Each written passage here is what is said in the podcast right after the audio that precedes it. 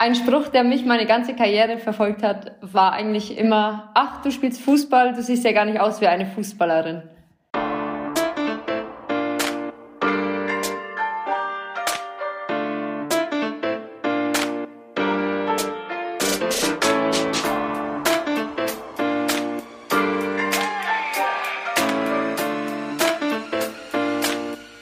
Hallo, liebes Team. Wie geht's euch? Ich hoffe natürlich, es geht euch ausgesprochen wunderbar. Falls das aber nicht der Fall sein sollte heute, kommt die Folge wirklich genau richtig. Denn unser neues Teammember wird euch zu 100% eine volle Dröhnung positiver Energie mitgeben und euch eure Motivation zurückbringen. Wir haben super viel Content in die Stunde hier heute gepackt und ihr könnt euch auf folgende Themen freuen. Wir lernen viel über ihre Auslandserfahrungen und warum die so wahnsinnig wertvoll für sie waren.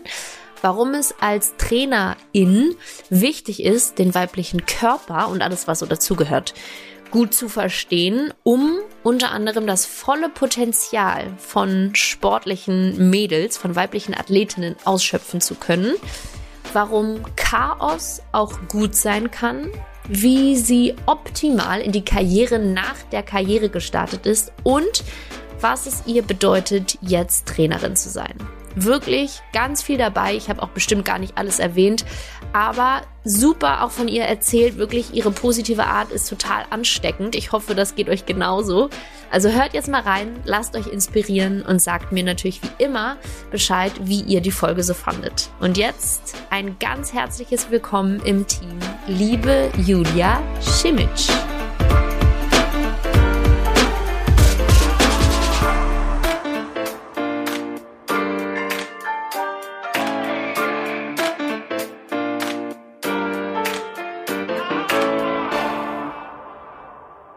Also halt echt der Klassiker, ne? So ein bisschen. Den hatten wir gar nicht so oft tatsächlich, aber ich weiß gerade nicht mehr. Ich glaube, Turit Knag hatte das auch gesagt. Glaubst du, das hat doch was mit der Haarfarbe noch zu tun? Dass es blonde Mädels noch öfter hören? Ja, kann vielleicht auch noch sein. Ich glaube, es hat definitiv auch was mit der Statur so ein bisschen zu tun, dass du dann mhm. vielleicht auch, ich bin jetzt auch nicht die größte und die kräftigste und dann vielleicht passiert es dann auch in einem Umfeld, wo man wirklich auch gerade nicht irgendwie drüber nachdenkt, dass die andere Person vielleicht Leistungssport macht. Ähm, mhm. Aber es ist, glaube ich, schon immer noch damit, geht es einher, dass man doch Fußball schon immer noch als männlich und als männliche Sportart irgendwie so, so sieht und ja, assoziiert irgendwie mit Männlichkeit, zumindest in Deutschland. Ja, working on that. Was ist dann so deine Standardreaktion gewesen? Hast du dir da was einfallen lassen, einstudiert im Laufe der Jahre? Ja, ich habe dann eigentlich immer gesagt, wie sieht denn eine Fußballerin aus? Mhm, ähm, häufig kommt ja auch noch der Zusatz Frauenfußballerin. Das ist ja dann wahrscheinlich dann noch mal eine andere Sportart. Das Logisch. weiß ich auch nicht, wo, wo das herkommt. ähm, es gibt ja jetzt auch keine ha Frauenhandballerin oder Frauentennisspielerin, aber vielleicht ist es, wie gesagt, noch mal eine andere Sportart. Das weiß ich bis heute noch nicht. Aber genau, das war dann da die Menschen dann auch so ein bisschen rattern sehen. Also haben sie dann nachgedacht und dachten dann auch so, ja stimmt, wie sehen die eigentlich aus? Dann hatten sie vielleicht so ihr typisches Bild, größer, wahrscheinlich bisschen kräftiger und gewisse Gesichtszüge, weiß ich auch nicht, was man dann ganz genau im, im Zug hat, aber das Gespräch ja. war meistens schnell vorbei. Ja, schön, ja. Aber herrlich. Ähm, das ist auf jeden Fall ja auch, wie ich in meiner Recherche ein bisschen herausgefunden habe, eine der, äh, eine der Themen, sage ich schon, eins der Themen, mit denen du dich auch ein bisschen ähm, auseinandergesetzt hast und auch weiterhin auseinandersetzt, nämlich den, den, den Frauenfußball, ja, weiter voranzutreiben und auf eine, auf ein Level zu heben, das, das es verdient hat, auf jeden Fall. Und ich freue mich schon sehr auf unser Gespräch. Und ich würde sagen, jetzt starten wir mal hier ganz offiziell rein. Herzlich willkommen im Podcast-Team Lisa und auch im Team Julia Schimic. Hä, hey, richtig ausgesprochen. Ja, Vielen Dank. Weißt du noch, da hat mich nämlich äh, der liebe Tone draufgebracht. Wir hatten ja das Vergnügen in einer der FC Bayern Watch Partys mit meinem lieben Kollegen Tone. Und Tone hat auch kroatische Wurzeln, so wie du. Und ja. der hat uns ja alle überrascht. Ich freue mich immer. Ich freue mich immer, weil dann merke ich immer, weil manche sagen ja dann doch auch noch Simic. Und dann irgendwann, Simic. ich sag eigentlich auch immer Simic, der Einfachheit halber, gerade ja. auch wenn man schreiben muss, weil dann machen sie halt ein SCH noch vorne ran. Aber ah, richtig ah, ausgesprochen, Simic, ja. Herrlich, haben wir das auch geklärt. So, liebe Julia Schimic. Und mein Podcast fängt immer so an, dass meine Gäste sich selber vorstellen dürfen, wie auf so einer FIFA-Karte, wie auf so einer kleinen Quartettkarte. Was würde denn alles so bei dir draufstehen? Also passen 100, Schuss 100, nein, Spaß. Athletik 100, alles. nein, also ganz klassisch, ähm, wenn ich mich vorstelle, mein Name wurde ja gerade schon richtigerweise sogar ausgesprochen und äh, korrigiert. Ähm, genau, ich heiße Julia Simic. Ich bin 32 Jahre alt. Ich habe keine Ahnung, wo die 32 herkam, ganz plötzlich. Die stand auf einmal da. Ich bin tatsächlich in Nürnberg geboren. Das wollte ich auch einmal richtig stellen, weil ganz oft lese ich in Fürth geboren. Das ist immer so ein kleiner Fehler, das switcht immer. Aber das liegt wahrscheinlich daran, dass ich meine ersten 16 Jahre meines Lebens in Fürth und Nürnberg verbracht habe und aufgewachsen bin hier.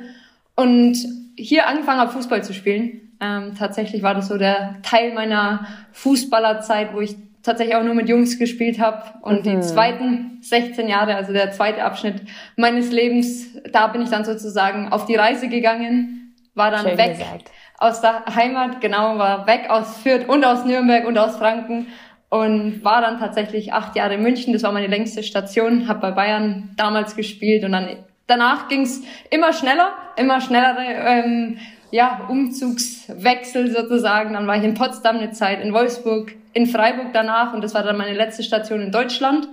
Richtig. Und eigentlich, genau im Nachhinein hätte ich tatsächlich den Schritt ein bisschen eher machen sollen, wenn ich mich so reflektiere und zurückgucke, weil ich gerne noch ein bisschen länger und vielleicht auch mehr Auslandserfahrung gemacht hätte, weil ich habe dann eben doch noch den Sprung nach England geschafft und nach Italien und man lernt eine neue Sprache, man lernt eine neue Kultur, man lernt ganz neue Ansichten teilweise auch und kriegt auch so ein bisschen neues Mindset dadurch, mhm, dass man einfach mit mhm.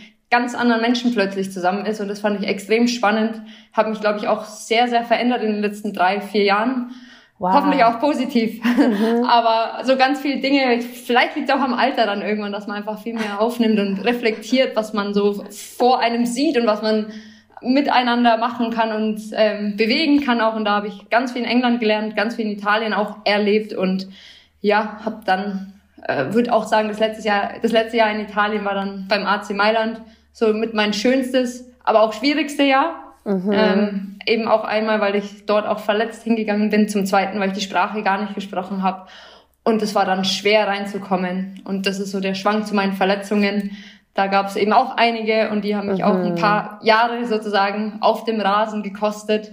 Äh, das waren eben auch zwei Kreuzbandrisse und Syndesmosebandrisse. Das waren so die schwierigsten Verletzungen. Und ja. ich habe mir dann immer gesagt, es sollte für irgendwas gut sein. Und dann habe ich es für mein Studium genutzt, für meine Masterarbeit genutzt und ja, setze mich jetzt viel mit dem Thema Kreuzbandverletzungen im Frauenfußball auseinander und will da eben auch für vielleicht die nächste Generation eine Hilfestellung sein, dass es zumindest weniger Mädels erwischt und weniger Mädels das durchmachen müssen. Du hast so viele gute Sachen gesagt und erstmal muss ich hier einsetzen. Du bist 32, my friend. Du hast ich weiß, unglaublich. Gesagt, mit dem Alter und so, so, es ist einfach noch kein Alter. Stop it right here, auf jeden Fall. Aber so cool. Ich möchte direkt eingehen auf das, was du gesagt hast bezüglich des Auslands, weil da hast du bei mir auch total den Nerv getroffen, weil ich bin auch der festen Überzeugung, dass man sich so geil entwickelt einfach äh, aufgrund eben anderer Einstellungen, anderer Kulturen, anderer hm, Normalitäten sozusagen, die man in anderen Städten und Ländern kennenlernt. Wenn wir jetzt nochmal zurückblicken, was hat denn damals für dich den Ausschlag gegeben, den Schritt nach England zu gehen? Und was würdest du sagen, hat dich vorher davon abgehalten? Oder warum hast du diese Option nicht früher gesehen oder ergriffen? Tatsächlich abgehalten, um damit zu starten, hat mich immer die Nationalmannschaft. Also bis ich eben 26 war, habe ich noch kein Länderspiel gemacht. Und ich hatte damals eben, glaube ich, da war ich 21, da wurde ich das erste Mal nominiert da hatte mich Silvia Neid dann eben das erste Mal mhm. eingeladen und dann habe ich mich im ersten Training direkt verletzt, da habe ich mir das erste Mal das Kreuzband gerissen, habe es mir dann fünfeinhalb Monate später wieder gerissen, dann war ich zweieinhalb Jahre insgesamt raus und dann hat es gedauert. Dann hat es einige Jahre gedauert, bis ich dann eben doch mein Debüt noch machen konnte und da habe ich mich so ein bisschen festgeklammert, da wollte ich eben den Sprung auch vorher gar nicht wagen und wollte einfach so lange da bleiben in Deutschland und im Sichtfeld auch, im, auf dem Radar sozusagen der Nationaltrainerinnen dass man mich vielleicht auch nochmal einlädt, auch im hohen Alter. Im hohen Alter, Alter. Du kriegst gleich Straf, äh, kleine Strafzettel, wollte ich gerade sagen, für jedes Mal, wenn du dich alt nennst.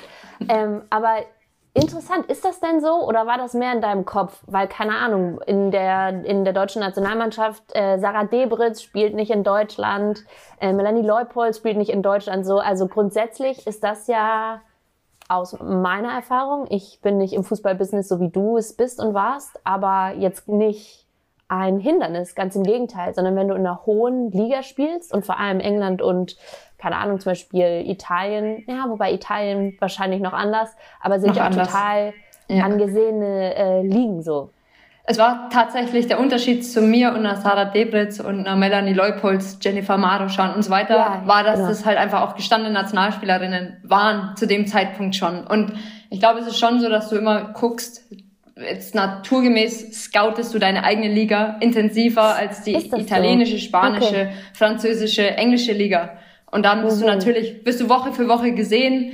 Die Nationaltrainerinnen sind natürlich auch im Austausch mit den Vereinstrainern. Und da ist natürlich der Sprung, sage ich mal, viel, viel leichter, gerade wenn man eben sein Debüt noch nicht mal gegeben hat. Und deswegen war das für mich immer schon definitiv schlauer, wenn ich es noch machen möchte und wenn ich es noch erreichen möchte, dass ich da bleiben muss. Und wie du sagst, es gibt dann eben auch andere Ligen mittlerweile und da sind auch ganz viele Nationalspielerinnen mittlerweile im Ausland unterwegs, was ja auch gut, gute Seiten hat und die lernen ja auch wieder mehr dazu und die lernen Voll. auch wieder andere Einflüsse und andere Kulturen auch kennen. Mhm. Und ich glaube, das ist dann immer, auch gerade wenn man so über Diversität und solche Sachen spricht, kann das ja auch in einem Team total fruchtbar sein und sich Auf positiv beeinflussen.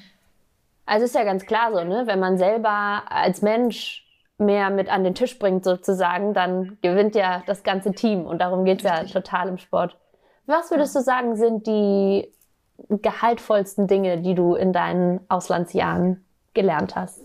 Also erstmal ist es, glaube ich, schon so, alleine irgendwo anders hinzugehen. Mm. Also es ist, glaube ich, schon mm. nochmal ein Unterschied, ähm, selbst wenn es von der Flugzeit gar keinen Unterschied macht, ob ich ja, jetzt von ja, vielleicht von München nach Hamburg fliege oder von München nach London, Voll. dann ist es die Strecke ist es gar nicht, es ist eher wirklich so, man ist jetzt dann weg von zu Hause, man ist in einem neuen Land, man es gibt ganz andere Regeln auch in diesem Land. Es gibt schon auch, wenn man kulturell vielleicht nicht ganz weit auseinander liegt, aber doch durchaus auch kulturelle Unterschiede und auch ganz andere ja, Sichtweisen auf Dinge. Und es gibt auch eine andere Fußballphilosophie, muss man auch sagen. Mhm. Trainer sind anders ausgebildet. Trainer haben vielleicht auch eine andere Idee vom Fußball, eine andere Idee vom Verteidigen, vom Angreifen. Solche Dinge sind Kleinigkeiten, aber ja. du musst eigentlich alles erstmal dir so aneignen. Vielleicht auch so deinen eigenen Flair so ein bisschen mit reinbringen, aber schon auch anpassungsfähig sein. Und ich glaube, das mhm. ist es so, was ich dann gelernt habe. Ich habe es immer so als äh, positive Herausforderung gesehen, wieder neu anzufangen. ist immer Neuanfang auch. Egal, Schön. ob du von, von Potsdam nach Wolfsburg wechselst und von Wolfsburg nach Freiburg, ist auch Neuanfang, aber eben ist dann doch von Deutschland nach England in der Kabine zu sein, mit Engländern, mit vielleicht auch wirklich starken Dialekten, wo man auch nicht jeden jetzt direkt versteht, ja. ob man relativ gut war im Schulenglisch und auch mit ausländischen Spielerinnen zusammengespielt hat und Englisch sprechen musste, aber es ist dann doch anders, weil man ist dann eben der Ausländer plötzlich. Man ist nicht mehr zu Hause und man ist eben die Rollen, die Perspektive verändert sich. Schön und das, ja, das fand ich spannend und das fand ich irgendwie eine, eine coole Herausforderung und das war total spannend. Ich war total glücklich, weil ich bei West Ham United dann gespielt habe. Ja. Wir hatten eine komplett neue Mannschaft, das war ein komplett neues Projekt vom Verein aus, vom Club aus und es war ganz schnell eine ganz, ganz enge Verbindung mit allen und wir hatten, glaube ich, ja, wirklich auch 14, 15 verschiedene Nationen in der Mannschaft und es war krass, wow. Ja, es war gar nicht mehr so viel Englisch. Wir hatten, glaube ich, nur drei englische Spielerinnen in, im ersten Jahr und Wahnsinn. Es waren tatsächlich ungefähr alle verstreut auf der ganzen Welt und das fand ich dann aber auch wieder spannend. Also das fand ich dann auch cool, dass man eben so ganz unterschiedliche Einflüsse innerhalb der Mannschaft hatte. Die eine kam aus Algerien mit einem muslimischen Hintergrund und ja, ja, die ja. Niederländer und Kanadierin und alles irgendwie gemischt, Schweizer und war total cool, Jamaikanerin und hat auf jeden Fall, wenn du mich fragst, was ich da gelernt habe, einfach wirklich ganz, ganz viele neue Eindrücke erstmal, die man mitnimmt und wir hatten einen ganz, ganz humanen irgendwie unglaublich netten, menschenfreundlichen Trainer. Und damals ah. hatte ich schon auch immer so den Weitblick Richtung Trainer äh, sein mhm. und Trainerperspektive und da konnte ich menschlich, glaube ich, auch ganz, ganz viel mitnehmen, ja. Auch eine Sache, die du nicht auf deine äh, Quartett-FIFA-Karte geschrieben hast, neben Stimmt, äh, ist ja mein Beruf. da war ja noch was. Ja, genau. Also ja, wir haben auch sowieso äh, tausend Sachen zu besprechen. Ich hoffe, dass ich auch hier so ein bisschen den roten Faden beibehalten kann. Aber dann gehen wir doch jetzt da einfach nochmal drauf auf, äh, dran, mh, hm, drauf, ein. drauf auf. Klar, wir gehen drauf auf. drauf ein, genau. Ähm, so cool, wie du es gerade gesagt hast. Und dann durftest du ins Ausland gehen und durftest nochmal ein Jahr in Italien draufsetzen. Ich weiß gar nicht, ob wir da schon mal drüber gesprochen hatten. Auf jeden Fall habe ich das so im Hinterkopf, dass das so ein bisschen unerhofft tatsächlich ähm, für dich kam. Du hattest eigentlich schon das ganze Kapitel abgeschlossen und dann kam noch mal der AC Mailand um die Ecke und dann ähm, war das Thema aber auch vorbei sozusagen und du hast dich für ähm, das Trainerdasein, für die Trainerkarriere entschieden. Du hattest deine Lizenz aber vorher schon gemacht tatsächlich, gell? Richtig. Das, da könntest du ja vielleicht noch mal drauf eingehen. Du hast dein Studio nämlich schon angesprochen und äh, das hast du, glaube ich, begonnen nach oder im Rahmen einer deiner Verletzungen, weil du gemerkt Richtig. hast, so im wahrsten Sinne, die Fußballkarriere kann auf wackeligen Beinen stehen tatsächlich mhm. und das reicht dir so nicht und deswegen möchtest du vorsorgen sozusagen. Vielleicht kannst du so noch mal starten. Richtig, also ja genau, die Schuhe hingen zu dem Zeitpunkt am Nagel, als der AC Mailand anklopfte. Aber vorher eben, gehen wir den Schritt zurück zum Studium. Ja. Ich habe tatsächlich das Studium vorher schon begonnen, also war Sportwissenschaften, aber du musst dich ja dann schon in eine Richtung ähm, fokussieren und spezialisieren. Mhm. Und für mich war es dann klar, es geht so in die Richtung Reha, Prävention, eben weil ich dann ein Jahr später die Verletzung hatte und dann gerade auch im Masterstudiengang war es dann eben eben auch der Schwerpunkt und dann habe ich meine Masterarbeit auch in dem Rahmen eben geschrieben. Da habe ich tatsächlich dann eine ähm, Untersuchung gemacht, auch mit unseren Spielerinnen und da ging es dann wirklich um Landetechniken und um Kniebelastungen. Oh, wow. ja, ja. ja, ja, das war dann wirklich deep, statistisch sehr ja, ähm, im Detail. Da muss ich jetzt auch nicht drüber sprechen, das ist auch alles weg mittlerweile, aber die ja, Arbeit gibt's noch. aber es war auf jeden Fall spannend. Es waren für mich unglaublich viele Eindrücke, weil ich habe es praktisch erlebt und jetzt habe ich dann auch theoretisch irgendwie dann irgendwann mal verstanden, welche Risikofaktoren, anatomische Faktoren und so weiter da überhaupt alles eine Rolle spielen und Biomechanik und so weiter. Und da ist es manchmal eben auch nicht nur mit Einlagen getan. Da kann man auch noch ein bisschen mehr machen. Und ich glaube, das Wissen, da gibt es auch den Menstruationszyklus und solche Sachen. Das ist dann oft schwierig, sich mit Männern auch im Detail darüber zu unterhalten. Ich kann es mir so vorstellen. Ja, ja. die finden, es trainieren ja auch ganz viele Männer, Mädchenmannschaften, was ja auch total cool ist, was ja auch von Engagement zeigt und was ja, man auch braucht. Aber gleichzeitig gibt es halt ein paar Themen, das versteht ein Mann nicht und will sich eventuell auch nicht unbedingt im Detail damit auseinandersetzen. Und das fällt vielleicht einer Frau leichter, beziehungsweise kann man einem Mann auch helfen und ja. vielleicht ein paar Tools, Werkzeuge an die Hand geben. Das sind so Kleinigkeiten, die ich im Studium dann auch so einfach auch für mich gelernt habe. Ja. Aber in dem Rahmen eben vorher auch schon habe ich dann eben meine Lizenzen gemacht, eben in der Verletzungsphase. Yes. War ich, ich war so lange verletzt, dass ich einfach so viel Sachen machen konnte, die mir, wo ich einfach mal versucht habe, mach das Beste draus. Versuch einfach ja, im Moment, ja. wo du nicht spielen kannst und eh nicht irgendwie das machen kannst, was du am liebsten machen willst, versuch andere Dinge zu machen, die dir vielleicht auch Spaß machen. Und es war schwer, was zu finden, was ähnlich viel Spaß macht wie Fußball spielen das naheliegendste war dann eben diese Trainerausbildung und die Lizenzen ja. zu machen und dann bist du wenigstens wieder auf dem Fußballplatz. Und das war eigentlich so mein Antrieb, dann auch die recht früh auch schon zu starten.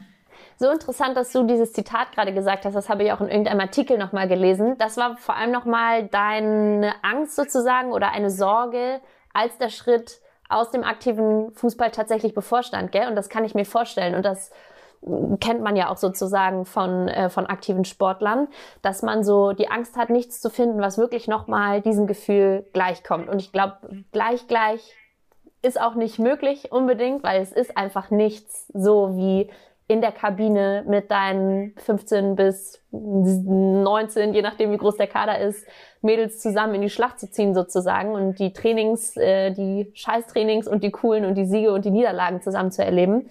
Ähm, wie hast du das dann tatsächlich erlebt? Also wir haben gerade schon gehört, du hast sehr gut vorgebeugt, ähm, wenn man das so sagen darf, oder vorbereitet dich und dich vorher schon einfach ja weiterentwickelt und deinen Horizont weit ausgebaut. Wie war dann tatsächlich der Schritt für dich, als du dann nach dem Jahr in Italien wirklich, wirklich, wirklich die Schuhe an den Nagel gehängt hast? Ich glaube tatsächlich ist kein Schritt. Also ich glaube, es ist ein Prozess. Mm. Und ich glaube, der mm. Prozess ist auch noch nicht abgeschlossen, muss man ehrlich sagen. Es stimmt. Ich habe, weil ich wahrscheinlich auch echt ein bisschen, kann man offen und ehrlich sagen, Angst hatte davor. Und ja. dieses Jahr in Mailand habe ich auch nicht aus voller Überzeugung gemacht, sondern wahrscheinlich hat das schon auch so ein bisschen ja. mitgespielt. Komm, jetzt mach's doch nochmal. Du ich hast das Angebot.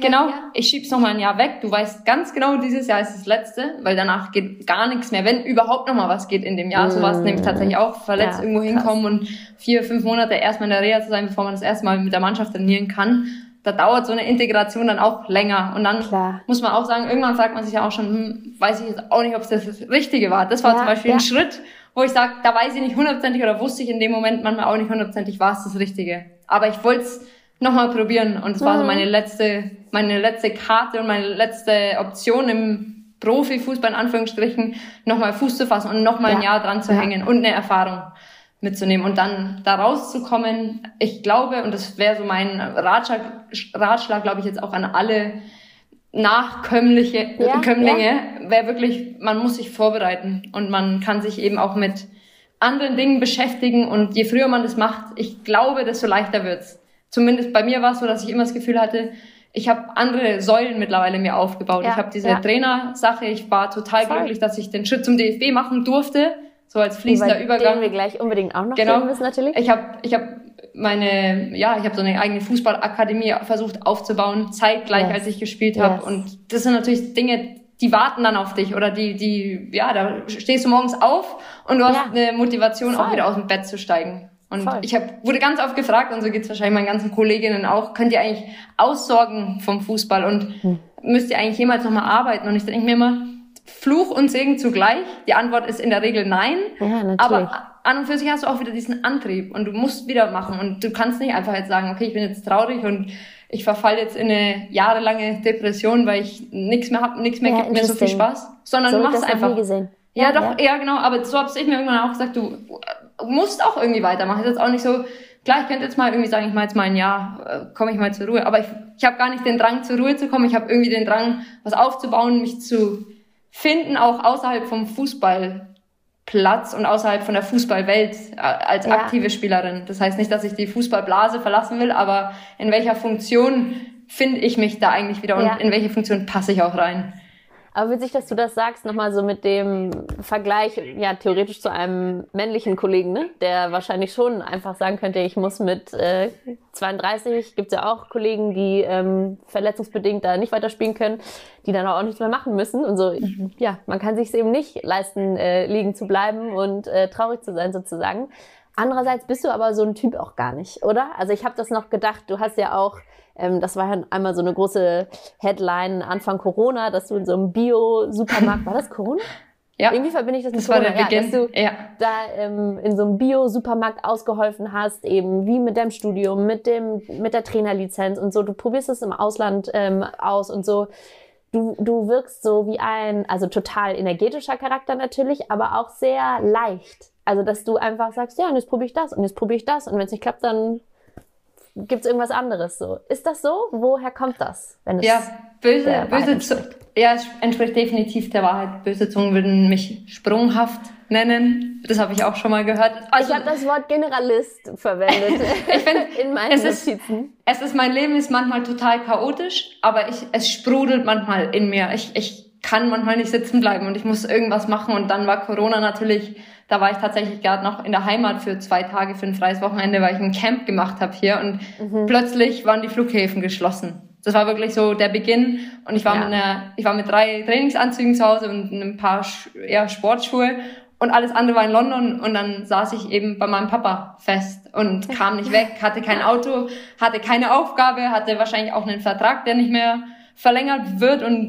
die Schuhe waren dann so kurz vorm Nagel eben auch und ja, dann ja habe ich irgendwie gedacht, was mache ich jetzt eigentlich? Und ich muss irgendwas machen. Und wo kann man vielleicht auch jetzt ein bisschen helfen, in Anführungsstrichen. Mhm. Ist jetzt nicht so, dass ich äh, Essen verteilt habe oder Obdachlosen helfen konnte mhm. oder wie auch immer. Ich habe halt dann irgendwie gesagt, okay, da geht's weiter. Alle Menschen müssen weiterhin einkaufen und ihr frisches Gemüse aus dem Bioladen holen. Und dann habe ich mich tatsächlich einfach beworben und dann haben die gefragt, ja. ob das ein Spaß ist. Und dann habe ich gesagt, nee, das ist totaler Ernst. Und dann habe ich da eben um fünf Uhr morgens die Joghurtgläser eingeräumt und das war auch eine neue Erfahrung. Ja, es ist ja. vielleicht nicht so, dass ich sage, aus der Erfahrung bin ich so extrem schlauer geworden in mancher Hinsicht, aber es hat mir in dem Moment irgendwie eine Aufgabe gegeben und hat mir irgendwie auch ein bisschen ein soziales Umfeld gegeben, aber wirklich auch, was ich vorhin meinte, so eine Motivation aufzustehen und in den Tag zu starten und den Kopf irgendwie gesund belassen und zu nicht halten. irgendwie dieses ja, ja. in der Wohnung sitzen und nicht raus können und Wetter ist schlecht und hin und her, sondern wirklich du gehst raus, du machst was, auf dem Weg dahin denkst du nach, auf dem Weg zurück,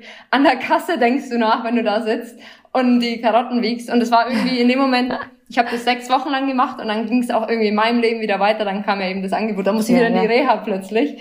Aber das war irgendwie total spannend, ähm, total aus dem Nix und passt wahrscheinlich irgendwie auch zu meinem Charakter. Ja. ja. Würdest du sagen, du hast irgendeine Art von Lebensphilosophie sozusagen, ein Motto oder so, dem du folgst? Ähm, ja, ich habe, also mein Motto ist so ein bisschen Sweat today, smile tomorrow. Ich denke immer so, so je aktiver du heute bist und fleißiger und wirklich, ich glaube fest daran, dass wenn man aktiv ist und Dinge macht, öffnen sich Türen, mit denen man einfach nicht rechnet. Ja. Und das finde ich so, ist mir ganz oft passiert, dass plötzlich kam wieder ein Kontakt zustande durch was, wo ich niemals gedacht hätte, mhm. dass mich sowas ja. dahin führt oder eben dann auch durch zwei Schritte wieder ganz woanders hinbringt und das fand ich so, das habe ich jetzt irgendwie gelernt. Man denkt ja immer, mit 25 denkt man ja eh, man weiß dann schon alles, aber es kam danach wirklich tatsächlich auch noch eine Phase bei mir, wo ich dachte, ich habe noch so viel gelernt. Natürlich. Und ich bin noch so, viel erwachsener. Ja. Jetzt kommen wir wieder aufs Alter. Sorry, ich höre jetzt auf. Aber es waren tatsächlich so ganz einschneidende Momente, wo ich dachte, wow, das kann ich mitnehmen. Das hat ja, mir irgendwie ja. so viel wieder gelehrt, dass man einfach aktiv sein muss und auch mit Leuten sprechen muss und voll, rausgehen voll. muss, antreten muss mit Leuten, die man vielleicht auch, die gar nicht in seinem eigenen Umfeld sind, so ein bisschen dieses ähm, Komfortzone verlassen und einfach ja, neue über Gedanken. Den Tellerrand. Genau. Ja. Horizont Witzig. erweitern. Ja. Das dachte ich nämlich auch noch, ähm, das habe ich auch noch mal so sacken lassen. Dann befasst dich ja nicht so intensiv mit einer anderen Person normalerweise, wie ich mich jetzt mit dir. Ähm, aber so, du hast ja auch so krass viel schon gemacht. Nach der Karriere, jetzt bist du bei Magenta, du bist bei The Zone, du bist äh, für Sky schon im Einsatz gewesen. So, waren das auch so Sachen, die sich dann eher spontan für dich ergeben haben? Total. Damit habe ich nie gerechnet. Es war immer schon so, dass ich da keine Scheu hatte, irgendwie ja. vor eine Kamera zu treten. Ja. Und jetzt Neue war, dass ich jetzt selbst plötzlich ein Mikro in der Hand hatte und das wurde mhm. mir nicht mehr entgegengestreckt. Hingehalten. Genau. Und das war für mich, wie gesagt, ich bin, glaube ich, in der Phase, ich floate so herum. Ich probiere mich so irgendwie an allen möglichen Ecken und Enden aus. Und mein, mein Papa sagt auch manchmal, ja, wird's jetzt nicht langsam zu viel? Und ganz viele sagen das. Und das ist tatsächlich ein Pensum, ja. was ich jetzt nicht die nächsten fünf Jahre so gehen kann, aber ich finde immer, es ist so lang gut, solange sich die Sachen gegenseitig nicht verschlechtern. Also wenn ich jetzt sage, diese Schön gesagt. Ja, Mediensachen irgendwie so auswirken, dass ich keine Zeit mehr für meine, meine Trainer, mein ja, Trainerberuf ja, beim DFB ja. habe, ich keine Zeit mehr, mehr da Gedanken drüber zu machen, dann müsste man stoppen. Da muss man auch sagen, das eine hat Priorität und das andere sind mhm. Dinge, die für die Zukunft vielleicht auch spannend werden. Aber erstmal hat man einen Job, man ist in dieser Trainerschiene und man hat eben auch noch die Akademie, wo ich auch viel Arbeit und Energie reinstecken will. Und dann manchmal wünsche ich mir einfach einen längeren Tag, aber ja. den gibt's halt manchmal auch nicht. Ja, also ganz interessant, dass du es mit dem Pensum sagst. Wichtig ist natürlich, dass man selber einfach merkt, dass es einem Energie gibt und nicht mhm. mehr Energie zieht, sozusagen. Ja. Das ist das Richtig. Allerwichtigste. Und äh, keine Ahnung, ob es in fünf Jahren überhaupt noch so der Bedarf ist. Ne? Also das denke ich manchmal Richtig. auch so. Vielleicht muss man jetzt gerade einfach, wie du es Floaten genannt hast, so jetzt einfach die Welle gerade mitnehmen es ja. äh, vergeht schon alles wieder, so ist Total. es ja nicht. Ne? Also Total. Also deswegen es, vielleicht auch einfach geil. Ja, es gab, ja, sorry, es gab vor ein paar Jahren gar nicht die Möglichkeit, dass eine Frau bei der Zone kommentieren ja. konnte und gerade auch noch nicht mal die Women's Champions League und plötzlich bei Sky DFB-Pokalspiele genau. wird und das genau auf diesen Zug ich glaube, der fährt jetzt und auf den schwingt man natürlich dann gerne auf, weil die Möglichkeit jetzt gerade da ist. Ja. Und er fährt eben dann auch weiter. Voll. Und wer weiß, wie du sagst, ob es die Möglichkeit nochmal so gibt. Ja, mich würde interessieren, wie war für dich denn der Switch vor die Kamera sozusagen? Hattest du so ein paar Momente in der Vorbereitung, auch mit dem Team? Man hat ja ganz viele Absprachen und dann muss man den Ablaufplan durchgehen und so weiter und schalten und arbeitet mit dem Moderator zusammen und mit dem Chef vom Dienst oder dem Leiter der Sendung und so. Wie war, die, wie war die Erfahrung für dich? Tatsächlich relativ entspannt. Also es hat Schön. sich noch nie angefühlt wie Arbeit. Egal Perfekt. ob das Vorbereitungen mhm. sind, die man mhm. natürlich macht. Ich habe noch nie oh, so viel ja. über, eine, über jede einzelne Spielerin auf dem Platz krass, gewusst. Gell? wie jetzt. Und du weißt dann alles. Du weißt den, den Fuß, du weißt, wo die geboren sind, du weißt, wie viele Geschwister die haben und du weißt, was es für Ereignisse im Leben gab, aber eben auch die fußballerischen Qualitäten und es ist total spannend. Du lernst den Fußball noch besser kennen, gerade den Frauenfußball. Ja. Aber tatsächlich war es so, dass ich immer das Gefühl hatte, bisher, und es gibt vielleicht andere Leute, die es anders sehen, ich hatte einfach das Gefühl, es macht mir Spaß, es kommt so aus mir raus, natürlich. Ja, und ich muss mich da nicht jetzt irgendwie so zwingen und irgendwie ein Ja-Gesicht aufsetzen, was ich gar nicht bin. Oder so. Genau, ja. richtig. Hey, und, und, natürlich, jeder hat bestimmt eine andere Erfahrung auch irgendwie, gell? Aber es geht jetzt so um deine. Ja. Cool. So, aber jetzt wollte ich auch unbedingt nochmal auf deine Academy zu sprechen kommen und dann natürlich auf, äh, auf die Trainer-Thematik und äh, auf, auf die ganze DFB-Thematik. Lass uns doch mal ans äh, anfangen, anspringen. Heute habe ich irgendwie nicht so Sprung, oder? Die Redekarte am Start, ich weiß auch nicht. Ah.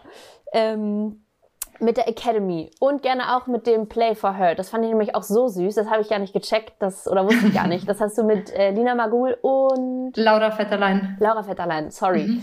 Genau. Habt ihr ähm, eine kleine Initiative gestartet? What Richtig. is it? Und inwiefern passt das auch eigentlich ganz cool zu der Academy?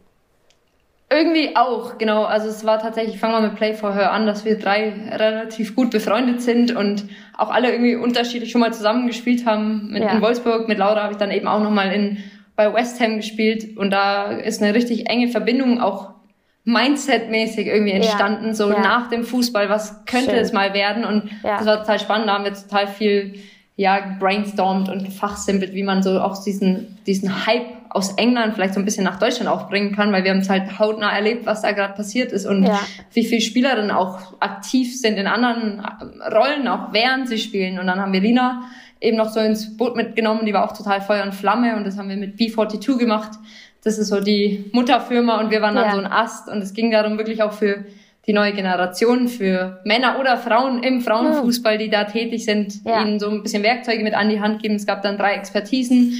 Ich war so ein bisschen ja die Reha-Präventionstante, sage ich jetzt mal. Die Laura kümmert sich ums Mindset und so um die, die richtige Birne beim Fußballspielen auch und nach Vorbereitung von ganz Spielen. Wichtig.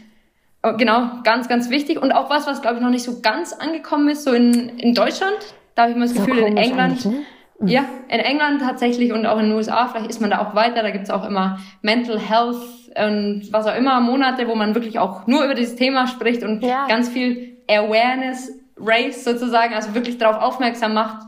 Und dann hatten wir eben Lina noch als Ernährungsexpertin. Und ja. dann dachten wir, da hast du so ein großes Pensum irgendwie auch abgedeckt und jeder hat so ein bisschen seinen Input, seine Expertise, sein, seine Erfahrung vielleicht auch einfach nur mit reingeworfen. Voll. Und das ist genau Play for Her und das ist eine Instagram-Plattform und damit wollten wir eben so ein bisschen was bewegen, anschieben, ja, Sprachrohr sein für gewisse Dinge.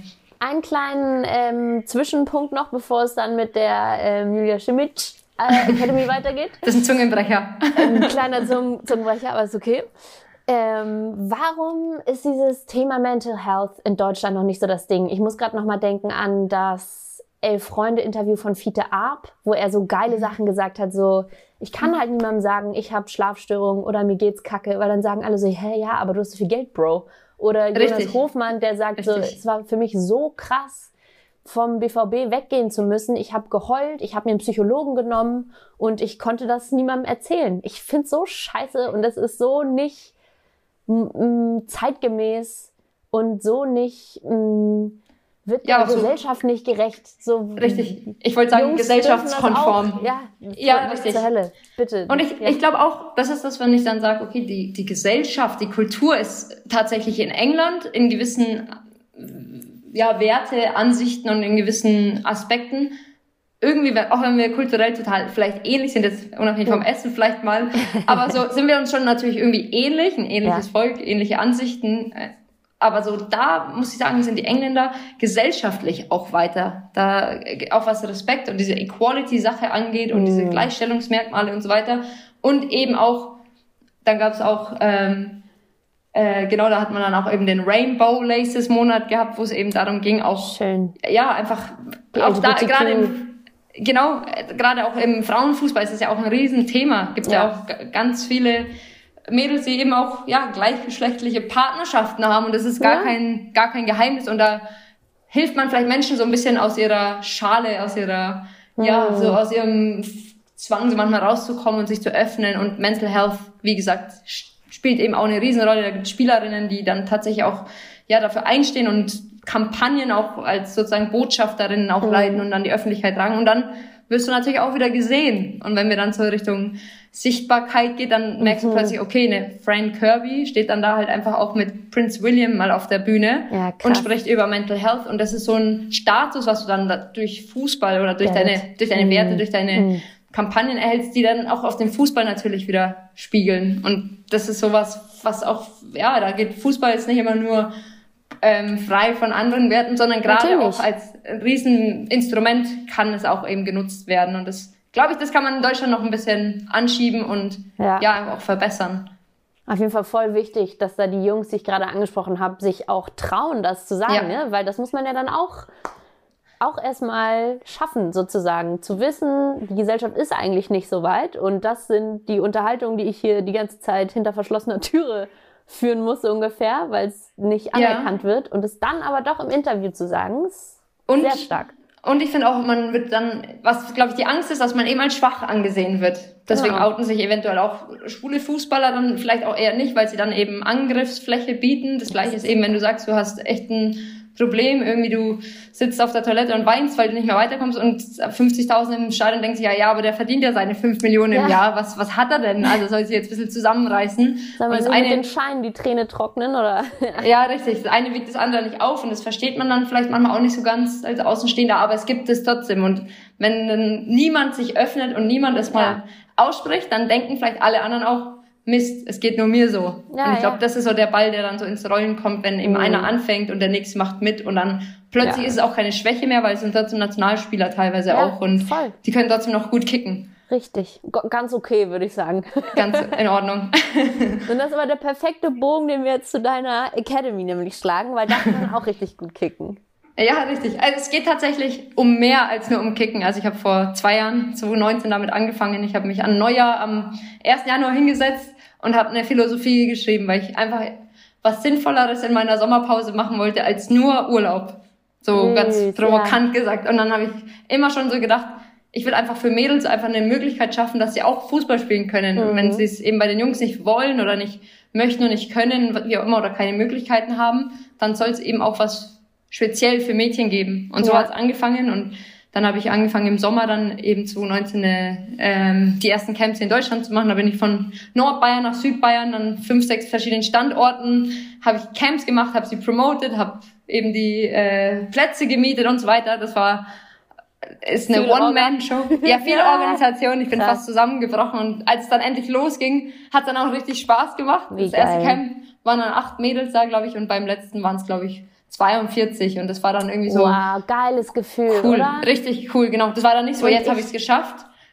Ja, nee, sondern. Aber ich sag dir, das Gefühl, wenn dann so 8 bis 42 Mädels vor dir stehen und sie sagen, Julia, es war so geil und ich bin so inspiriert und jetzt will ich weiter durchziehen, das ist geiler ja. als jedes Tor, das man schießt und Richtig. keine Ahnung, jedes Lob, das man in einem öffentlichen Artikel oder im Fernsehen kriegt. Hundertmal mehr. Wie krass. Ja, es waren auch tatsächlich Nachrichten dann von Eltern im Nachgang noch, die mich dann noch mhm. irgendwie erreicht haben. Und es war wirklich so, dass ich gedacht habe, okay, und das muss ich jetzt wirklich weitermachen, weil genau das motiviert mich so heftig, dass ich ja. einfach mich genau darin sehe. Und da habe ich ja noch aktiv gespielt und dann habe ich zwei Camps in London gemacht und die waren sogar noch besser besucht, weil der Markt in England irgendwie offener dafür ist. Die Mädels sind es gewohnt, dass auch für sie selbst speziell was mhm. angeboten wird. Und in Deutschland hatte ich das Gefühl, das musste erstmal so in die Köpfe der Menschen, hey, es gibt hier ein Girls ja. Only Camp, also nur für Mädels und ihr könnt da unter euch spielen und ihr habt irgendwie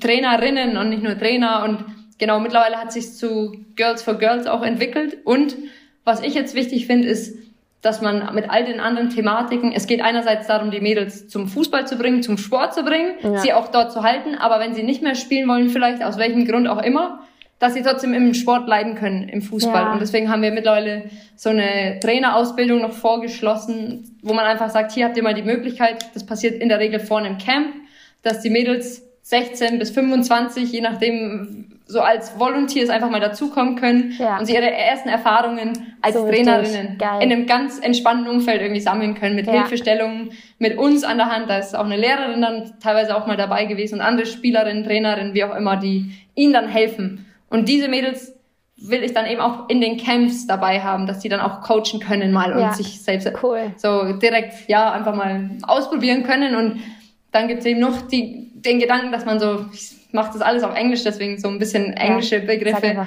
So ein Educational Part auch noch, dass wir haben dann einen Sponsor mittlerweile, der heißt Play Green. Da geht's auch darum, dass man eben ein, ja, ein CO2-neutrales Camp dann auch so weit wie möglich auf die Beine stellt und wie man vielleicht auch so seinen Alltag ein bisschen grüner gestalten kann. Also es gibt so ein paar, es ja. soll mehr als nur Fußball sein. Ja, es soll ja. anders sein als nur ein Fußballcamp.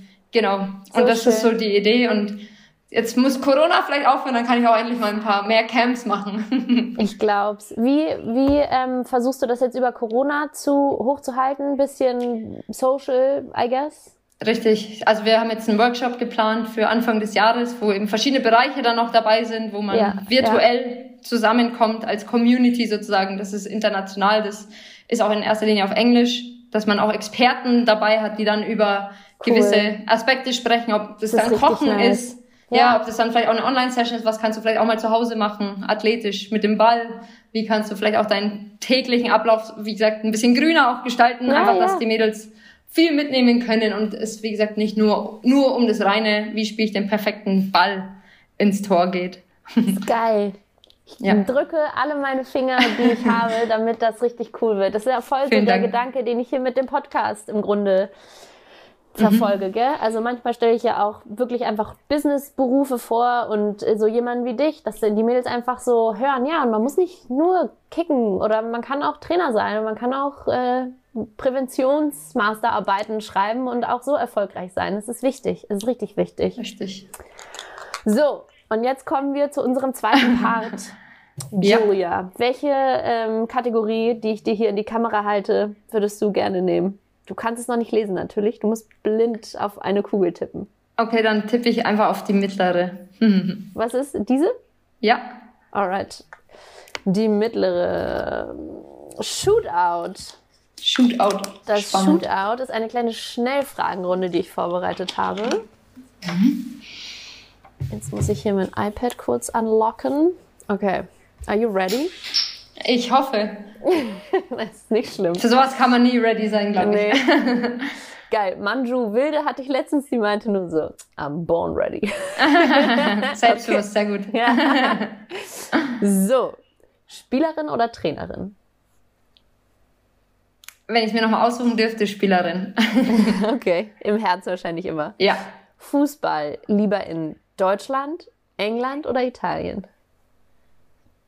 Ähm, boah, schwierige Frage. Mhm. Äh, da, ich glaube, ich kann mich da nicht ähm, auf eins festlegen, weil es total unterschiedliche Entwicklungsschritte sind. Ich weiß, es ist eine Schnellfragerunde, aber Italien wird It genau Italien wird nächstes Jahr professionell. Juve hat gerade Chelsea sozusagen aus der Gruppenphase der Champions League eliminiert. Da passieren gerade unglaublich coole Sachen. Deswegen ja. in Italien in ein, zwei Jahren nochmal zu kicken, mega. In England diesen Hype mitzunehmen, was da gerade passiert mit Millionen Sponsorenverträgen, Werbedeals und Fernsehdeals. Ja, Mega ja. Sichtbarkeit ohne Ende. Und in Deutschland jetzt wieder so den Ball so ein bisschen zurück ins Rollen zu bringen in der Liga, die immer noch wahrscheinlich mit die beste auf der Welt ist, ist natürlich auch eine riesen Chance, wo ich glaube, dass in den nächsten Jahren jetzt auch wieder mehr passiert, mehr gemacht wird und deswegen glaube ich, ist es schwer, sich für eine. Und deswegen Deutschland. Ja, okay. Hier muss was passieren. Ja. Alright. Ähm, deine ganz andere Frage jetzt, ganz andere Richtung. Deine Lieblingsart, dich weiterzubilden? Tatsächlich im Austausch mit Menschen, die vielleicht auch nicht direkt aus der gleichen Branche kommen und aus dem gleichen ja, Teller rausschauen sozusagen. Ja, ja. Äh, nenne mir drei Dinge, die du in 2022 erreichen möchtest. Ähm, erreichen. Ich hätte, würde tatsächlich sehr, sehr gerne ein Camp in Person ja. physisch abhalten. Mhm. Das ist was, was ich ganz gerne Wünsche mache. Ich dir auch, ja. Vielen Dank. Ich würde gerne meine Trainerlizenzen weiter vorantreiben. Das ist wichtig. Ähm, und dann mache ich noch den dritten Part mit. Ich würde tatsächlich ganz gerne weiterhin auch medial irgendwie vor der ja. Kamera, hinter der ja. Kamera weiterhin Spiele betreuen, weil es dann natürlich auch heißt, dass weiter Spiele gezeigt werden und weiter eben der Frauenfußball im, im Fokus steht. Nice. Schöne Ziele. Ähm, was ist dein größter Zeiträuber? Nicht der Schlaf, würde ich sagen. nee, der sollte eigentlich was Gutes auch tun. Ich glaube, es ist manchmal tatsächlich so mein, mein Chaos. Also es ist gar nicht auch das Handy. Also ich bin Aber nicht so jemand. Safe Instagram. Fuck, okay. Alter. Ja. Ja, kann, kann natürlich auch mal passieren. Ich glaube, manchmal ist es eher so, wenn ich Dinge in meinem Kopf besser strukturieren würde, würden sie mm. teilweise auch einfach viel schneller mm. vonstatten gehen. Und ich glaube, das ist so mein. Ja, genau. Ich mein, verstehe. Meine Orga. die nächste Frage ist, was ist deine mieseste Macke? Ist das dann auch die Orga? die nicht Wahrscheinlich. Ja, wahrscheinlich. Wobei, ich, ich glaube, ich funktioniere halt irgendwie auch nur so. Ich bin nicht so jemand, der so den mhm. Tag so durchplant, weil plötzlich mhm. entstehen dann wieder Sachen, die sind dann wieder total aus dem Nix. Viel besser, als wenn ich vielleicht ja, am Abend ja, vorher so aufgeschrieben hätte. hätte. Deswegen Macke, mh, mm, ja, ich, mir geht's ganz schlecht, wenn die Sonne nicht scheint. Also ich bin ah. gerade so ein bisschen am Durchdrehen. Wahrscheinlich ist es das so, dass ich dann. Kenn ich. Das macht mich richtig trübselig. Ja, fertig. Kann Vitamin, T, äh, Vitamin D sehr empfehlen, richtig. falls du es noch nicht nimmst. Doch, nehme ich. Ähm, muss man ja fast. Ja, muss man echt. Und die letzte ist: Bei welchem Trainer würdest du gerne mal ein Praktikum machen? Ähm, da gibt's jetzt so viele. Ich finde tatsächlich am Ende ist es so der Klassiker, aber wirklich auch einfach Jürgen Klopp. Ja, geil. Einfach, ich, ich, finde ich super. Ich, ich habe mit Julian Nagelsmann tatsächlich so mal die Trainer, die C-Lizenz parallel gemacht. Mit dem habe ich damals mhm. schon mal so ein bisschen cool. Kontakt gehabt. Das war natürlich auch spannend, aber so Jürgen Klopp, der einfach so lange auch schon dabei ist und glaube ich von der Menschenführung ja.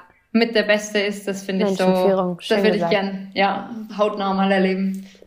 Sag jetzt doch gerne noch mal äh, ein, zwei, drei bis neun Sätze zum Thema ähm, DFB und deine Erfahrung als Trainerin dort. Du bist jetzt bei der U17 eingestiegen ja. und hast schon ganz viele Sachen gesagt, äh, auch aus deiner Academy, was dir wichtig ist, weiterzugeben und was, wofür du stehen möchtest. Du hast gerade gesagt, ähm, Menschenführung ist dir als Trainer wahnsinnig wichtig. Wie ist deine aktuelle Erfahrung? Wie kannst du die Dinge umsetzen für dich?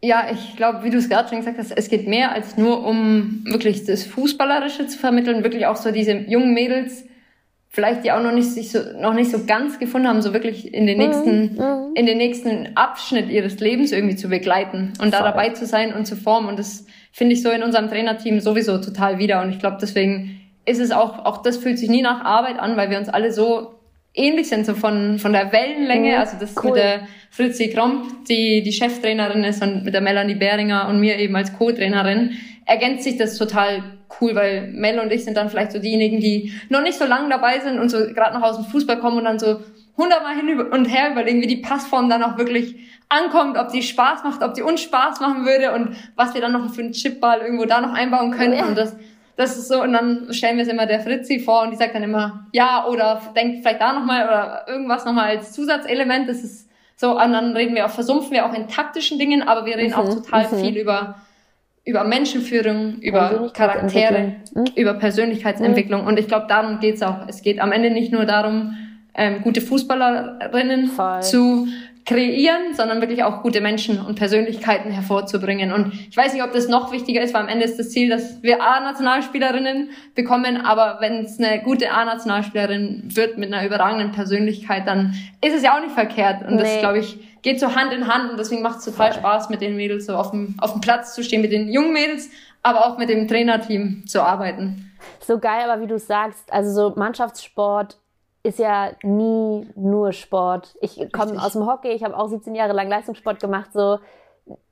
Also, und du weißt auch, dass Sport auch mies sein kann und dass auch so eine äh, Gesellschaft ihre Tücken hat und äh, nicht, nicht perfekt ist und so. Aber ich bin der Überzeugung, dass meine Persönlichkeit oder mein Charakter so krass auf so eine besondere Art und Weise geformt wurde, einfach durch dieses kollektiv durch ähm, dieses Lernen, wie man zusammen für das gleiche Ziel, aber auch trotzdem manchmal ja in einer gewissen Konkurrenz auf derselben Position oder so äh, arbeitet und so. Du hast vorhin über ähm, Positionen gesprochen, so du musst dich manchmal dann vor die Mannschaft stellen, dann musst du dich wieder zurücknehmen und folgen und so. Und das alles bringt der Sport und das brauchst ja. du als Mensch im Arbeitsleben, im Umgang mit Fremden, mit Freunden.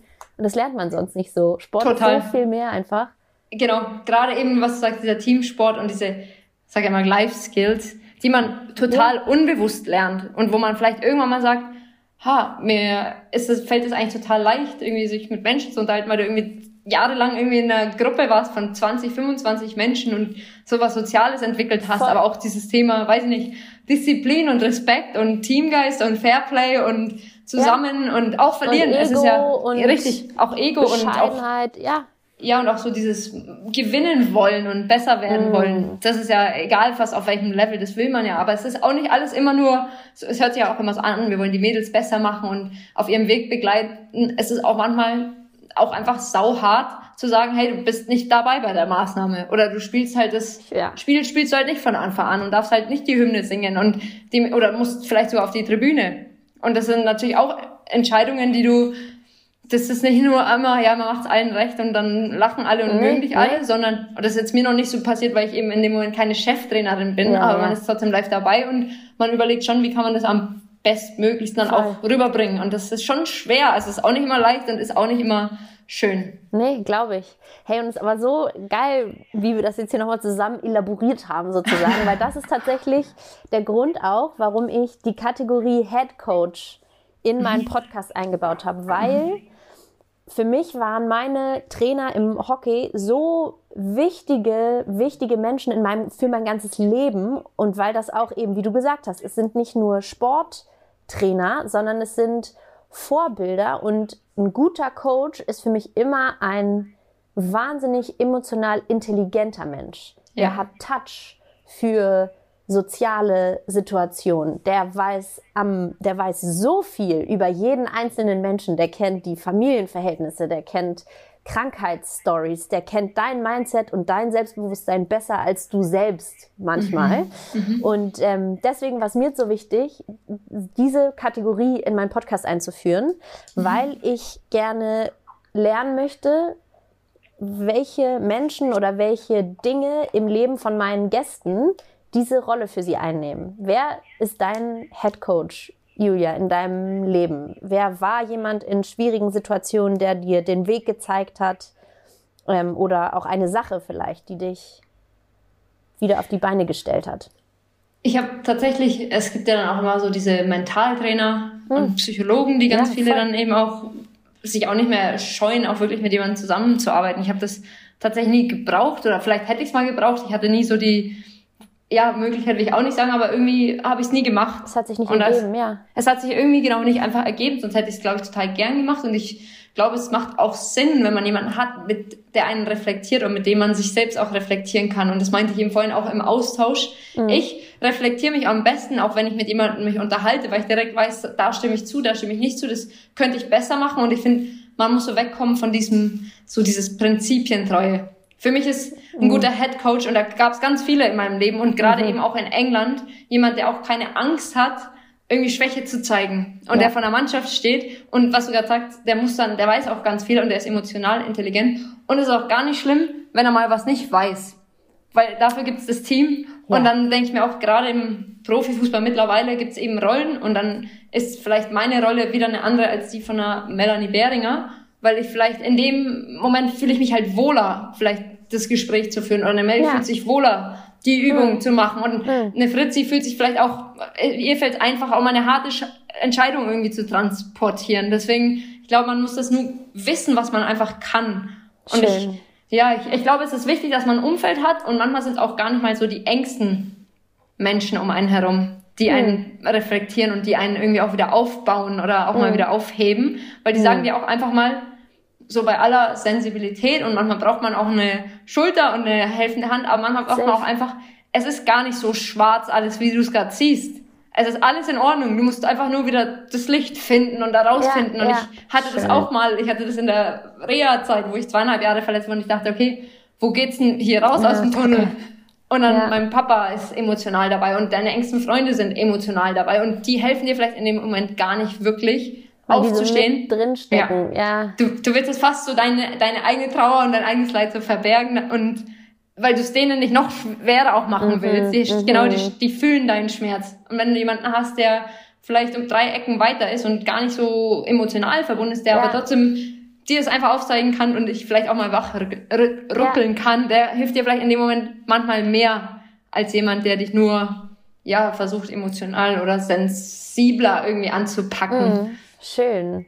Ja. Also mehr so, also auf keinen Fall eine einzelne Person, sondern mehr so ein Konglomerat von passenden Erfahrungen, die zu dir kommen im richtigen Moment. Total. Ich glaube, man braucht Schön. ein gutes Netzwerk an Freunden Immer, und an sowieso. Man, äh, ich habe auch gelernt, über Dinge zu sprechen. Ja. Also es ist nicht mehr so, dass ich denke, man muss alles mit sich selbst ausmachen. Und es ist, glaube ich, auch so eine vielleicht Typfrage oder Typsache. Und ich war auch immer ein Typ, der immer lacht. Und alle Mhm, denken, ah, du bist ja immer lustig und nett und fröhlich. und ich bin auch nicht lustig und fröhlich und immer happy. Also Ja, es gibt auch Menschen, die kennen mich auch anders, aber nicht viele. Aber die helfen mir vielleicht auch dann in dem Moment, ähm, ja, mich wieder aufzurücken, Ja. wenn du die eben dann findest und dich dann auch traust, damit rauszugehen. Ja, Ja. schön. I really like that. So, zwei Kategorien haben wir noch. Ähm, dann nehme ich gern? Deine linke Hand. Meine linke Hand. Ja. Das ist der Einwurf, liebe Julia. Das ist dein kleines Thema, das du mitgebracht hast. Geil, ich habe das auch so hochgehalten, dass du gerade auf jeden Fall gar nichts gelesen hast. Aber es steht wirklich Ja. Einwurf drauf. Sehr gut. Ähm, Was hast du uns ja. mitgebracht? Genau, es war ja sehr spontan, das Thema, was ich mitbringen durfte. Ähm, ich wollte eigentlich so gerne so diesen Anstoß geben, gerade eben, weil ich jetzt mir viele Gedanken darüber mache mit der Akademie, aber besonders Ja. eben auch beim DFB, dass man irgendwie immer so das Gefühl hat, so der Männerfußball schon extrem weit entwickelt Mhm. und der jungen Fußball auch oder der Nachwuchsfußball. Mhm.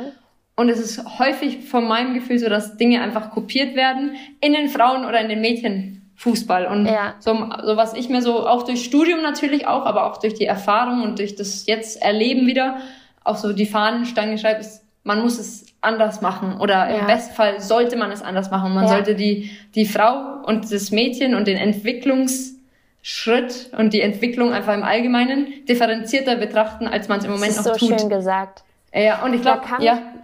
Auch drauf, als du vorhin ähm, das Thema Menstruation angesprochen hast, das Ja. kam ja das erste Mal, keine Ahnung, so richtig in die Medien, zumindest in meiner Wahrnehmung vor, weiß nicht, so fünf Jahren hat, glaube ich, Arsenal oder so. Chelsea. Chelsea war es. Ja. Mit einer, ähm, ja, mit einer App. weiblichen Mhm. Ärztin oder so das erste Mal angefangen, so darüber, ähm, genau über diesen weiblichen Entwicklungsprozess einfach zu sprechen. Und das war für mich so krass. Ich hatte mein Leben lang Leistungssport gemacht und das war der erste Tag, an dem ich darüber nachgedacht hatte, hatte, dass meine Menstruation meine Leistungsfähigkeit tatsächlich beeinflussen könnte. Ja. Und dass ich an den Tagen schlechter trainieren oder weniger Kraft habe oder so, da bin ich noch nie drauf gekommen. Und vor fünf Jahren war ich 25 Jahre alt. Also es war für mich so unglaublich und das hat mir einfach so krass die Augen geöffnet, dass das System sozusagen überhaupt nicht steht. Weil Ja. wenn ich eine weibliche Trainerin gehabt hätte, dann hätten wir das einfach mal irgendwie thematisiert. Oder wenn irgendjemand mal so in die Richtung gedacht hätte. Das war für mich Wahnsinn. Aber bitte, du. Du, du hast eigentlich gerade gesagt, dass die Menstruation deine Leistungsfähigkeit beeinflusst. Es gibt beeinträchtigt, wo du wirklich sagst, da gibt es vielleicht Tage, wo du durch Schmerzen und durch Hormone vielleicht einfach nicht so leistungsfähig bist. Ja. Es gibt tatsächlich aber auch Tage, wo du eventuell ein bisschen leistungsfähiger Ja. und vielleicht so, sogar ein bisschen, ja, im positiven Sinne anfälliger für Krafttraining bist. Was man eben auch nicht weiß und was man Nee. vielleicht sogar nutzen könnte, wenn man diesen Zyklus tra Voll. trackt. Und das hat eben Chelsea, glaube mit als erstes Chelsea. zumindest öffentlich gemacht und die sind, haben eben eine App gehabt und da haben sie auch Spielerinnen immer mal wieder geschont rausgenommen oder stattdessen ein Alternativprogramm eben dann auch gemacht, wenn es halt geht. Wenn es halt ein Sonntag ist, wo ein Spiel ist, dann ist es halt schwierig. Ja, Aber klar. wenn, man- wenn man es von Montag Aber bis dann Freitag weiß man es auch. Gell? Richtig. Also das macht auch einen Unterschied. Dann Richtig, es man, geht nicht, auch sie dann- keinen Bock heute, sondern Richtig. Es geht ja auch um die Spieleranalyse und Bewertung. Und wenn du einfach weißt, okay, da ging es heute auch einfach schlecht und das, die App Ja. beweist es auch. Du sagst ja, Ja, nicht im Nachhinein übrigens, sondern du wusstest es vorher, riskierst es vielleicht auch und fragst die Spielerin aber auch, hey, wie. Mhm. fühlst du dich? Und das finde ich so, ja, du gibst irgendwie allen eine Chance und du schöpfst halt wieder Potenziale aus, die sonst zu brach li- liegen. Und gerade für mich ist es halt fast noch wichtiger, diesen Nachwuchsbereich, wo es halt vielleicht das erste Mal passiert und man noch nicht so drin ist, gerade als junges Mädel. Und dann hast du halt einen Trainer und dann hast du Bauchschmerzen und dann willst du vielleicht Sagst mal auch nicht nicht trainieren. und- ja, ja. und dann sagst du es nicht und dann trainierst du irgendwie. du dich, weil ja, du willst ja auch ist nicht. unangenehm. Da, ja. das Weichei jetzt sein und so. Ja, es kommt Und im ganz viel blödesten dazu. Fall verletzt du dich noch, weil du irgendwie mit der Birne gar nicht da bist und weil es dir mhm. schlecht geht und der Trainer denkt sich noch so, ja, jetzt ist sie wieder verletzt. Aber das ist sowas, was man natürlich, wo man den Wind vorher irgendwie aus den Segeln nehmen könnte. Und ich glaube tatsächlich, wenn man auch Richtung Trainerausbildung geht, gibt es, sollte es einfach mittlerweile auch Programme geben und einfach auch, ja, einfach Kurse, wo man auch auf solche Themen hinweist, weil ganz ja. viele Trainer sind eben auch im weiblichen Bereich tätig. Aber wenn du halt von der weiblichen fast Anatomie. Nur männliche Trainer, by the way. Fast nur, genau. Woanders angekommen. Richtig. Und dann, dann, wenn du halt einfach so ein paar Tools hast und so ein bisschen desensibilisiert wirst für Dinge und einfach weißt, wie du damit umgehen kannst, weil normalerweise ein Mann reagiert so, und das ist mir in der höchsten Liga passiert und weiter im Nachwuchsbereich auch schon, dass Trainer, Trainer wollen das nicht wissen. Sie sagen einfach, alles klar, dann bleib zu Hause und melde dich wieder, wenn es geht. Aber ja, sprich ja. bitte nicht weiter. Und das ja, ist ja so, ja. vielleicht äh, auch in Ordnung und das ist vielleicht noch ein Thema, was noch so ein bisschen, ja, einfach nicht so gern angesprochen wird, aber man muss da hinkommen, wenn man in dem Bereich arbeitet, dass man sich auskennt, dass man weiß, dass es das gibt. Schön gesagt. Ja, auch weiß, dass, dass man, man wie man es anpacken kann. Gehört auch dazu, wenn man mal ehrlich ist, oder? Also. Richtig du musst ja wissen, das klingt jetzt sehr technisch so, du musst ja wissen, womit du arbeitest. Wenn du Richtig. guter Trainer sein willst, musst du wissen, wie deine Mädels ticken. Hm. Richtig. Und dann daran anschließend gibt es eben dann auch noch andere Verletzungsmuster, weiblich, ja. männlich. Und das sind Dinge, das ist gar keine große Kunst. Das ja. steht geschrieben, schwarz auf weiß. Und das muss man einfach nur ja, wissen. Und dann kannst du, glaube ich, auch viel besser und viel mehr auch einfach aus deinem, aus deinem, ja, aus deiner Mannschaft rausholen. Machen, ja? Aus dem Potenzial, genau, auch rausholen. Und das finde ich so wichtig, gerade in der Entwicklung. Dann gibt es andere Entwicklungsphasen. Wenn man es weiß, muss man nicht einfach nur das kopieren, was die Jungs mit 14 machen, sondern kann vielleicht überlegen, was macht denn Sinn im Entwicklungsabschnitt von einem 14-jährigen Mädel, ja. kann die vielleicht sogar eher schon mit dem Krafttraining anfangen, weil die halt erfahrungsgemäß schon ein bisschen weiter sind. Ach so, so habe ich auch noch gar nicht gedacht. Ja, natürlich. Es gibt, ja, wenn du guckst mal, so 12-, 13-Jährige sind oft Mädels auch größer als Jungs. Also der Längenwachstum fängt zum Beispiel auch früher ja, an. Ja, ja, Aber du trainierst dann, ich habe auch bis 16 bei den Jungs gespielt, du trainierst einfach genau das gleiche, was die Jungs trainieren aber die bekommen eben nicht, die haben eben nicht ihre Menstruation und die haben vielleicht auch ein anderes Becken und die haben vielleicht andere Belastungen in ihrem Klar. Knie. Und dann machst du aber trotzdem genau das Gleiche und das muss man, glaube ich, einfach in die Köpfe oh. bekommen. Sprechen, ansprechen. Ja. Das war ein richtiger Aha-Moment gerade. Ja, na klar, man, es ist ja nicht ähm, überhaupt kein Hexenwerk oder keine neue Richtig. Information, dass Mädels sich früher entwickeln. Warum fängt man dann nicht früher auch mit zum Beispiel einem altersentsprechenden Krafttraining an? Richtig. Oh. Ja, haben wir Schöner was eingeschoben. Einwurf. Schöner Vielen Dank. Einwurf. So, und mit einem Blick auch auf die Zeit, wir neigen uns jetzt äh, langsam dem Ende zu, haben wir noch ein Abseits. Legendär, pass auf. Das Abseits ist die kleine Überraschung in den äh, Folgen mit DFB-Mädels, zu denen ich dich auch zähle. Ich habe eine kleine Sprachnachricht von einer Wegbegleiterin am Start. Cool. Freue ich mich. Jetzt muss ich sie hier kurz einmal öffnen die hat äh, auch mir gestern Abend noch kurz unter die Arme gegriffen, so gut vorbereitet, wie ich dich auf diese Folge habe. Sehr gut. Eine Sekunde. Hey Sitchi, hey Lisa. Also Sitchi, zu dir würden mir ja 100 ähm, Geschichten einfallen. Da fällt es mir ja fast schwer, erstmal eine rauszupicken, aber ich habe dann doch eine gefunden. Und zwar die, dass als ich ganz frisch meinen Führerschein hatte, du ähm, einen Kreuzbandriss hattest und ähm, du musstest ja natürlich immer von A nach B, von Physio zu Arzt, immer hin und her gefahren werden. Und das ist mit einem Kreuzbandriss am ähm, Bein natürlich sehr, sehr schwierig. Und ähm, hast mir dann dein Auto anvertraut, aber so 100% hast du nicht darauf vertraut, ähm, weil ich durfte dann sogar Sitchi nach Hause fahren und dann ähm, habe ich bei mir zu Hause parken sollen. Aber da ich ja ein Fahranfänger war, musste ich Sichi dann immer ein Bild schicken, wenn ich eingepackt hatte und ähm, ich sicher angekommen war. Ich glaube auch, ist es meistens gut gegangen. Ähm, vielleicht mal ein Strafzettel, aber mehr, mehr war es nicht. Genau, das mal so eine äh, kurze Geschichte. Und ähm, ansonsten gibt es mit Sichi und mir natürlich noch sehr, sehr viele ähm, Anekdoten, witzige Sachen. Sichi ist immer gut drauf, immer witzig. Ähm, auch jetzt, nachdem wir zusammen beim DFB sind, haben wir da immer unseren Spaß. Und ähm, genau. Ja, Witzig. Ja, wir sind ja Trainerkolleginnen, genau. genau. Lena Lotzen. Löst doch mal auf, genau. Lena ja, genau, Lotzen. das ist Lena Lotzen. die, die ja, Liebe. Ja, die liebe Lena, mit der habe ich tatsächlich, da war sie noch ein Küken. Da war sie, glaube ich, 16, da kamen die zu uns zu Bayern und da war ich dann, ich glaube, ich bin vier Jahre älter als sie oder sogar fünf. Oder, nee, vier, glaube ich, müsste es sein. Und dann habe ich die halt so ein bisschen auch unter meine Fittiche genommen und habe sie eben auch Autofahren lassen. Habe ihr Autofahren beigebracht sozusagen. So geil, aber sie wie hier mit so diesen Autos und wie heißt es mit diesen Rollern, die du dir ausleihen darfst. Ja. Wenn du geparkt hast, musst du auch ein Foto schicken. Ja, richtig. so, dann, wir haben auch nicht weit weg gewohnt voneinander und dann hat sie mich mal eben nach Hause gebracht und dann äh, drei Minuten später habe ich in der Regel dann schon das Bild immer bekommen. Und dann manchmal habe ich noch gefragt, kannst du noch mal bitte von hinten eins machen? Und dann muss sie noch mal kurz. Nein, aber das hat sie gut gemacht, wirklich. Das erste Mal durchs Parkhaus war Horror. Oh so Gott. durch den Parkhaus fahren ist schwer. Parkhaus ist auch mies. Bis Richtig. heute. Aber die Prüfungen hat sie alle gut gemeistert. Ach, herrlich. Und vielleicht kannst du noch kurz ähm, sagen, inwiefern ihr jetzt beim DFB zusammenarbeitet. Richtig, also ich bin ja bei der U17 die Co-Trainerin und Lena ist bei der U16, also ein Altersbereich weiter unten die Co-Trainerin in ihrem Team und es gibt immer mal wieder Lehrgänge, die überschneiden sich, da ist man am gleichen Ort. Wir fliegen jetzt zum Beispiel auch Anfang Januar, wenn es klappt, ins ah, ja. Trainingslager nach Spanien mit den beiden Mannschaften und das wäre dann natürlich auch wieder eine Zeit, wo man auch mal wieder ein bisschen mehr, ja, einfach Zeit miteinander verbringen kann, jeder natürlich in seinem Bereich, aber mit vielen Überschneidungen und da freue ich mich sehr drauf. Glaube ich dir. Ja, die Daumen sind auf jeden Fall gedrückt. Hey, Spanien ist ja gerade Richtig, geht's gerade ab. Aber gut. Oh Mann. Alright, Sichi. Ähm, es war ähm, lange. Bin, ja, es war lange, aber es okay. war auch sehr gehaltvoll und es hat mir auf jeden Fall viel Spaß gemacht und hat sich ähm, sehr kurzweilig angefühlt. So viel kann ich sagen. Mir Hoffentlich auch. für dich auch. Ja.